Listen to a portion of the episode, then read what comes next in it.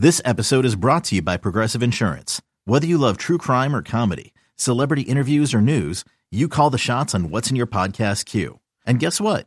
Now you can call them on your auto insurance too with the Name Your Price tool from Progressive.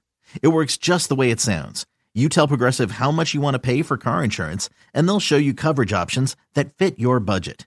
Get your quote today at progressive.com to join the over 28 million drivers who trust Progressive. Progressive Casualty Insurance Company and Affiliates. Price and coverage match limited by state law. You could spend the weekend doing the same old whatever, or you could conquer the weekend in the all-new Hyundai Santa Fe. Visit HyundaiUSA.com for more details. Hyundai, there's joy in every journey. Survivor Series War Games. Let's react to it. Evan Roberts podcast. Uh, it's not an instant reaction because ever since Triple H decided to make these pay per view events, premium live events, Saturday night, it becomes a little bit more difficult to watch the premium live event and then react to it instantly. Because believe it or not, this may be very, very surprising to hear. I totally understand being in shock by hearing this. Sometimes I have a life besides sports. Sometimes me and my wife actually go out and have fun. And on this particular Saturday night, we were living it up in New York City. So there was no chance I was watching Survivor Series War Games live. But I am a wrestling fan. And I knew there would be a moment where I'd get a chance to sit down and watch this event, which I did very, very, very, very late Saturday night after we had basically passed out. And then I continued it Sunday morning and I finished the event.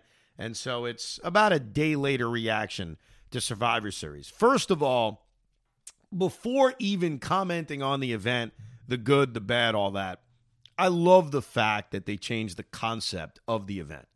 For the last half a decade, for some reason, and it's driven me nuts, and you can go back in the archives of the Evan Roberts podcast when I did reactions to Survivor Series 2021, Survivor Series 2020, Survivor Series 2019. Every single time, I'd bitch about the fact that no one gives a rat's ass about Raw versus SmackDown. That that was something the WWE thought we cared about. We don't. So why did they insist on giving us these kind of make believe rivalries. Even when they got NXT involved that one year, it just it didn't matter. They also would have when there were two titles before Roman unified it at Mania. They'd also have the WWE champion versus the Universal champion with neither title on the line. And it felt like a waste. So a few months ago, when it was announced Survivor Series War Games and Triple H even said, hey, it's just going to be a part of the storyline, I was already intrigued.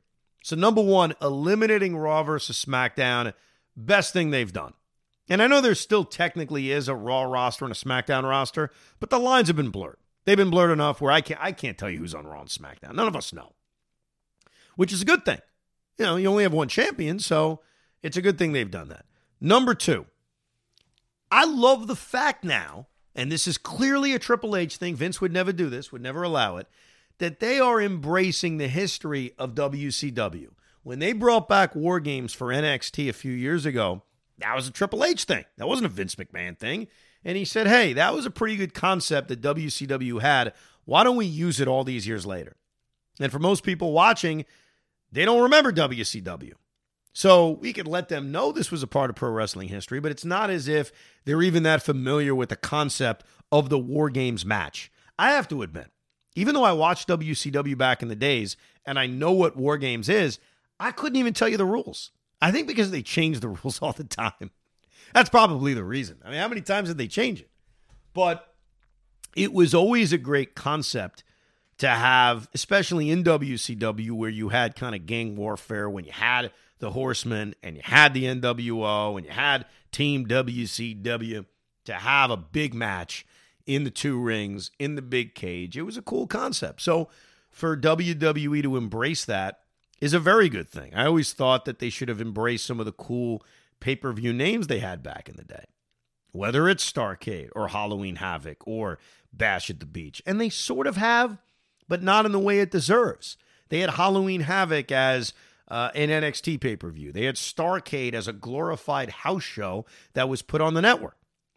So it's not like they've thrown it all in the trash can, but they haven't kind of used it in a big enough way. To take Survivor Series, which, let's face it, has been a stale event for the last five years, and the Survivor Series match has become a stale match over more than five years, really the last 20 years, and to kind of keep the concept of team versus team, but make it different with the War Games match before even knowing who was going to be in the matches and the storylines involved was a great idea. So I hand it to Triple H. And I'm not trying to just compliment anything Triple H does. I'm watching the product. I'm going to tell you what I like. And I thought this was a really, really cool concept going in. That we were going to get a War Games match. We branded Survivor Series, Survivor Series War Games. And the five on five elimination match, let's all be honest. When was the last time the five on five elimination match, the Survivor Series match, when was the last time it was cool? You know, back in the mid 90s, early 90s, we didn't need a title on the line. But I think in this society we live in now, we need something on the line. You know, there needs to be something that's out there. You know, and in the past, they've had the winning team is going to become Raw GM. The losing team's faction has to disband like they did with the authority. So they have always needed to attach some kind of stipulation. When you have good storytelling, you don't need a stipulation. And we haven't had that in a long time. And that's the proof that Survivor Series War Games was a success because you have one unified champion in Roman Reigns. He was not defending the title. And most of the time, you need him defending the title. It's very difficult to get into an event that doesn't feature the major championship on the line. And yet they somehow managed to have a match with a storyline that was so freaking good that you didn't even miss the fact that the title wasn't on the line. And I don't know when they thought this was a hit or how they thought it was a hit or when it actually became a hit but the Sami Zayn bloodline story is a hit. It, it, it is an absolute hit. And maybe the moment where it really took off was the he hasn't been feeling oozy lately line to where everybody had to break character because they thought it was the funniest thing ever.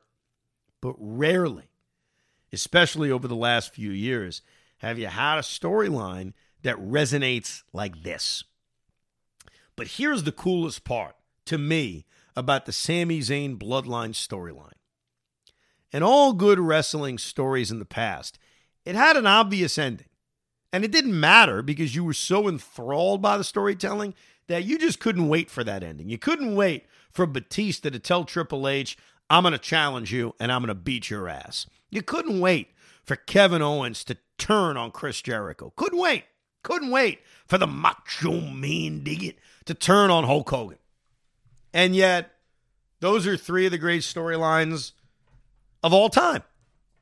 And yet, we knew what the obvious ending was. What is very intriguing about the Sami Zayn bloodline story is none of us know what the ending is. And I could sit here right now and make arguments on five different ways this story should end. Should it end with Sami Zayn, who showed so much pain in deciding to stick with the bloodline in the War Games match? Should he just eventually reunite with Kevin Owens? Okay, I guess. Should they eventually challenge the Usos for the Undisputed Tag Team Championship? I guess. Or should we get the ultimate here? And I don't know if they have the balls to do it. And that's Sami Zayn ultimately is the guy who takes the belts away from Roman Reigns, or at least challenges Roman Reigns for the Undisputed Championship. And I'm not sure if they know, but here's what I know they got to milk this thing long, long, and long. Like, I wouldn't stop now. I know you got Royal Rumble in a few months, you got WrestleMania around the corner, and ultimately WrestleMania is your big blow off moment. But maybe Sami Zayn as the honorary Uso or the honorary bloodline member, and now he becomes a permanent bloodline member because of the loyalty he showed at Survivor Series. Maybe this thing has to continue for like eight more months. I think it almost has to because it's the best thing going. The best part of that main event was that especially the way it was set up. The bill towards Jey Uso is pissed off, or was it Jey Uso or Jimmy Uso? I, I, I, I apologize. I get confused sometimes. One of the Usos was upset that Sami Zayn is talking to Kevin Owens, and Roman talks to him in that very quiet, Don like way. And you're not sure are they going to turn on him? Is he going to turn on them? What the hell's going to happen? And of course, he's you know hitting Kevin Owens with a low blow. He's kick hitting him with the big kick. He's handing him over to Uso, and then they're all celebrating after the match. It's freaking brilliant stuff. The Roman Reigns heel turn two and a half years ago has been the best programming, but now they've added another layer to this that's just great stuff. And sometimes what you have to do with that is just keep it going. Keep it going. Couple of thoughts on what they could do in a little bit. As far as the rest of the card was concerned, they kicked it off with the women's War Games match. The whole concept of War Games is still a little weird. And like I've said, I feel like they've changed the rules a million times back in the day. One team has an advantage. It's a match, but the match really doesn't start till everybody's in the ring, and everybody isn't the ring, in the ring until like 20 minutes in. So it's kind of a weird concept. Why are you beating the crap out of somebody if you can't win the match? That it is a little strange, you have to admit. With that said, the image of the two rings, the giant cage, it's cool. A lot of chairs involved, tables involved. And the women's match was fine. It was a good match. Good to see Becky Lynch back. I guess eventually we'll see Becky Lynch against Bayley. That'll be a big feud. The AJ Styles Finn Balor match was fine. Good 20 minute match with AJ beating Finn Balor. Uh, Ronda Rousey against Shotzi kind of sucked. Where, where's that leading? Is Ronda Rousey and Shayna Baszler eventually just going to turn on each other and that's a WrestleMania match? The triple threat match for the U.S. title was a very good match. And it's curious to see what they've done with Austin Theory besides giving him Austin back. You know, he's cashing in oddly for a mid card belt, tries to explain it away, fails in on the cash in, but then beats Rollins and Lashley. It was a really good match, though. And triple threat matches kind of give that to you because you get one guy who can rest and then show up out of nowhere after one guy does a finishing move on the other. So now Theory's the U.S. champion. How long of a push does he get with it? We'll see. But very good match. And the War Games match, the men's War Games match, wasn't that great. I think what worked is the ending. What worked was the the question of what's going to happen. Who's going to do what? And Sami getting the job done for the bloodline was cool. And it was a great ending. And now we just get used to every premium live event ending with that awesome Roman Reigns song. As far as what they should do, here's what I'm thinking. Here's my my booking idea. I assume they have The Rock in their back pocket. And I know we've talked about that for a while that that's a great payoff for the Roman Reigns feud. It's not or the Roman Reigns heel turn. It's not really a payoff though because Roman Reigns is going to beat The Rock. And I think we all have to understand that. And that's why Roman remaining champion going into that match works. Like, there's no way, nor should he, should The Rock win that match. He's not. I think it'll be a great build. There'll be some great segments between Rock and Roman in the bloodline. And I think ultimately they could put together a really good match. But 100% Roman Reigns is going to beat him. And he should. This is not a decade ago when The Rock came back and had that title run where he beat CM Punk, who had the long championship uh, run that he had. And I know that pissed a lot of people off. CM Punk has this 400 plus day run as champion, and it's a part timer coming back to beat him. They shouldn't have done that. I think it was a big mistake. It was a big mistake even having John Cena and The Rock fight for a second time. They probably should have just had Rock CM Punk at WrestleMania with CM Punk beating him. But okay, they didn't do that. The Roman Rock match at Mania, if they conceal it, it's another way for Roman to become and look like the greatest champion in the history of the company. That's what it is. To me, it's similar to beating John Cena at SummerSlam a year and a half ago. No one thought John Cena was going to win, nor should he win. I think The Rock's the same way.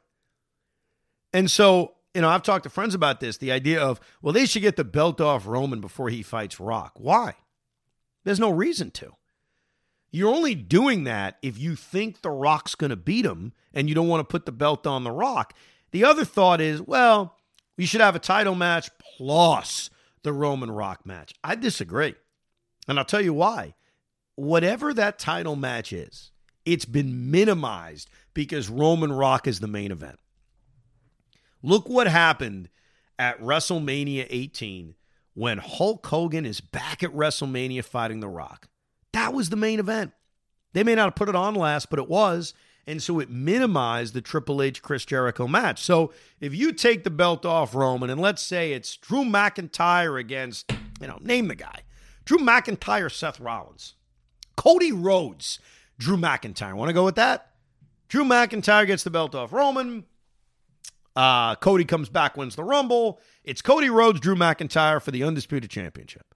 That's not the main event over Roman Reigns Rock. It's not. So you've minimized it. So to me, the belt remains on Roman. Roman fights Rocket Mania, beats him. And now we, I can't believe it's going to be a three year run, but yeah, we march towards the summer of 23 and maybe SummerSlam 2023 is that moment where we take the belt off Roman, whether it's Cody Rhodes or it's somebody else. But here's what I think I would do I would have Sami Zayn win the Royal Rumble. All right. So Sami's won the Rumble. The crowd loves it. And the Usos and the Bloodline, they don't know what to think. Like, what does this mean? What, what does this mean? And Sami Zayn says, I'm not fighting my guy. I can't do it. I'm loyal to the Bloodline. And he says, I may have won the Rumble. I will not cash in that victory at WrestleMania. And as he's kind of announcing that to the crowd, explaining why he can't do it, much to the chagrin of the crowd, that's when The Rock comes back. And that's how you bring The Rock back.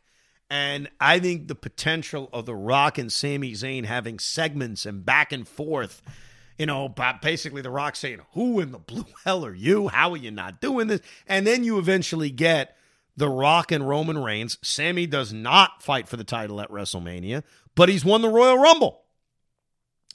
Roman beats The Rock at WrestleMania, and sometime after WrestleMania, as a guy who has won the Royal Rumble, but still doesn't feel appreciated by Roman Reigns, that's when he says, I want you for the title. I've earned my shot, and maybe it's Sami Zayn, Roman Reigns at SummerSlam. Now, obviously, there's some kind of booking in the middle to get you there, but that's something unique. That's something different. Guy wins the Royal Rumble and doesn't fight for the championship.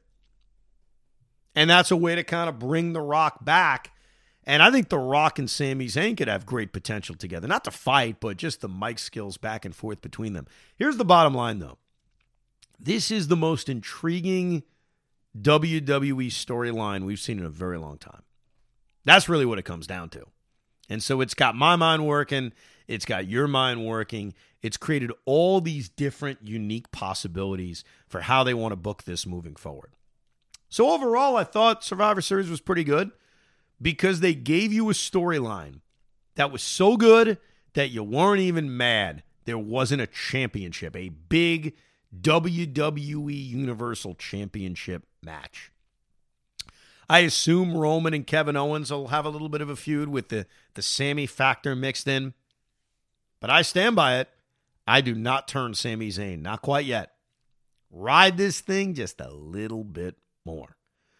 So overall, I give Survivor Series War Games a decent grade. I say it was a B plus. Nice, fun, entertaining event. Thank you for listening to a little reaction to Survivor Series here on the Evan Roberts Podcast.